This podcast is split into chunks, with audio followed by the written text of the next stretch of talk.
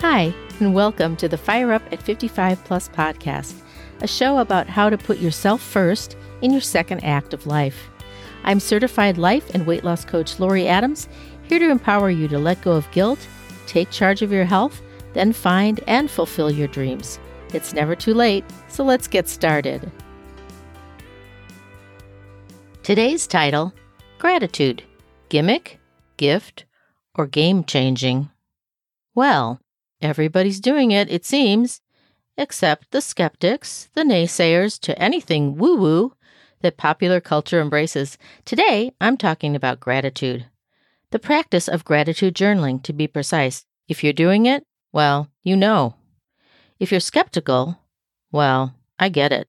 Whatever you think about the benefits, or not, of practicing gratitude, I've got the goods on how good it is for the transformation you're seeking at midlife and beyond.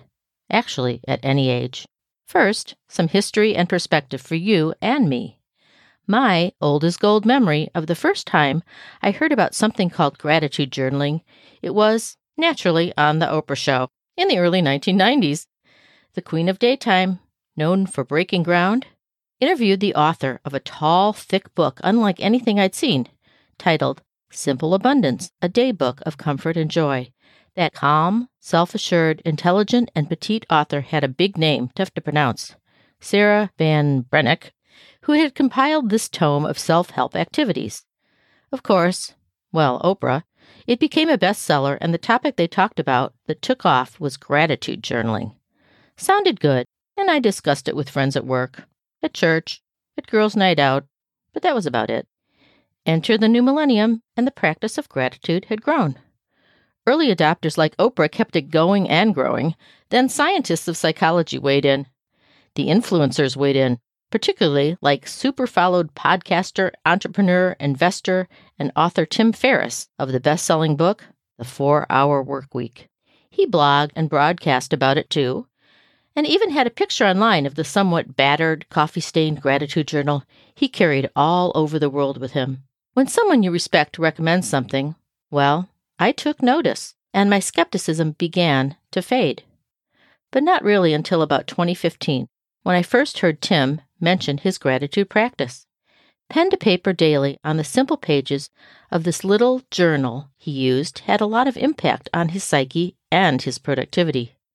It's the first journal I ever saw completely dedicated to the practice, and it's still a big bestseller called the Gratitude Journal, five minutes a day for more happiness, positivity, affirmation, productivity, mindfulness, and self care. So, this is a cautionary tale that skepticism, incredulity, and doubt has its place. I mean, none of us wants to be taken in. But more importantly, if we truly want change, that is transformation, an open mind, a growth mindset, as I've explained, well, why not venture in? And you know, I love a good quote related to the subjects I present. I'm going to call these dueling quotes because I usually share a quote with you at the beginning of these episodes, and here I'm going to share two. The idea here is that one is a cliche, the kind of statement that I hear a lot, but draws my skepticism and reinforces what I used to call my healthy doubt. Quote Gratitude makes sense of our past, brings peace for today, and creates a vision for tomorrow. Unquote. That comes from a pretty famous author who supports people with people pleasing and codependency. She is an expert, and the words are fine, but they don't draw me in. Nothing unique to pique my interest. But from Tim Ferriss, here comes a frank statement. And the reality of it, the believability of it, does resonate, and it did pique my interest. He said, this might seem cheesy, but I use the five minute journal for improving focus, execution, and appreciation. Well, that attracted me to get the journal, start using it, and following Tim's many musings about gratitude moments he records in his journal. Then they went far beyond the practical quote I just shared that drew me in. I learned how to write a simple statement or two at the beginning or end of my day about something I was grateful for. As simple as seeing a colorful bird outside my window and then watching the determined squirrel dancing around his bird feeder. Or, just at the point when I'm determined to go more digital in my business, my techie husband, unbeknownst to me, ordered a special pen nib for my Apple Pencil. that will make note taking smoother and more clear on my iPad for less paper pile up and waste. Or getting an unexpected FaceTime from my three and a half year old grandson, who absconded with his mama's iPhone and easily figured out how to dial me in. And then on his podcast, Tim Ferriss did an interview that gave me an extraordinary example of just how far a gratitude practice could take somebody, somebody who was initially a skeptic, a real life story of that respected author, actually New York Times best-selling author, A.J. Jacobs. In its description of A.J.'s 2018 book, Thanks a Thousand, A Gratitude Journey, Amazon posted this. New York Times bestselling author A.J. Jacobs decided to thank every single person involved in producing his morning cup of coffee. Gratitude does not come naturally to Jacobs. His disposition is more Larry David than Tom Hanks. But he sets off on the journey on a dare from his son, and by the end, it's clear to him that scientific research on gratitude is true. Gratitude's benefits are legion. It improves compassion, heals your body, and helps battle depression. The resulting journey takes him across the globe, transforms his life, and reveals secrets about how gratitude can make us all happier, more generous, and more connected. I now practice gratitude, journal simply about it, and on the regular, find more and more people I respect that emphasize its value for me. And of course, in life coach training, it was a key lesson. Still, for anyone who wants to know, who believes they need to know the science, the information beyond the anecdotal benefits from influencers like Tim Ferriss and Oprah. Here's the scoop.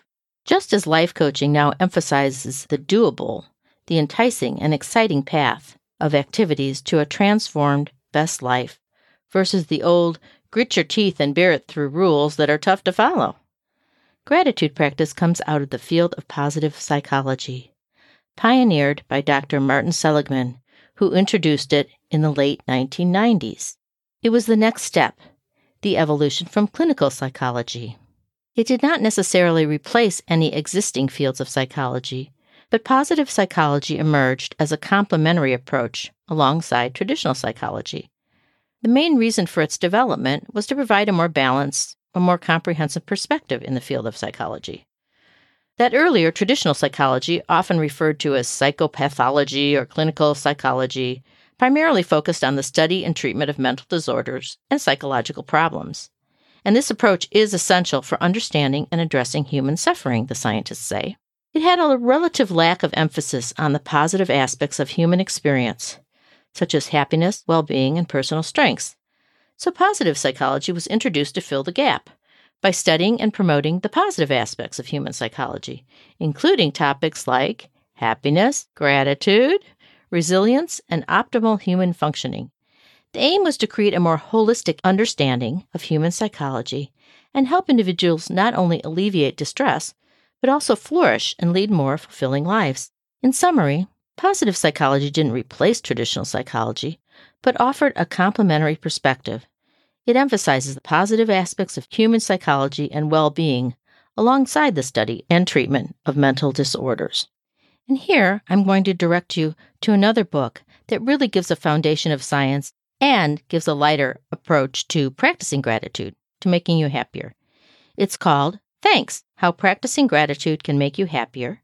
It's by Robert Emmons, a prominent positive psychology scientist.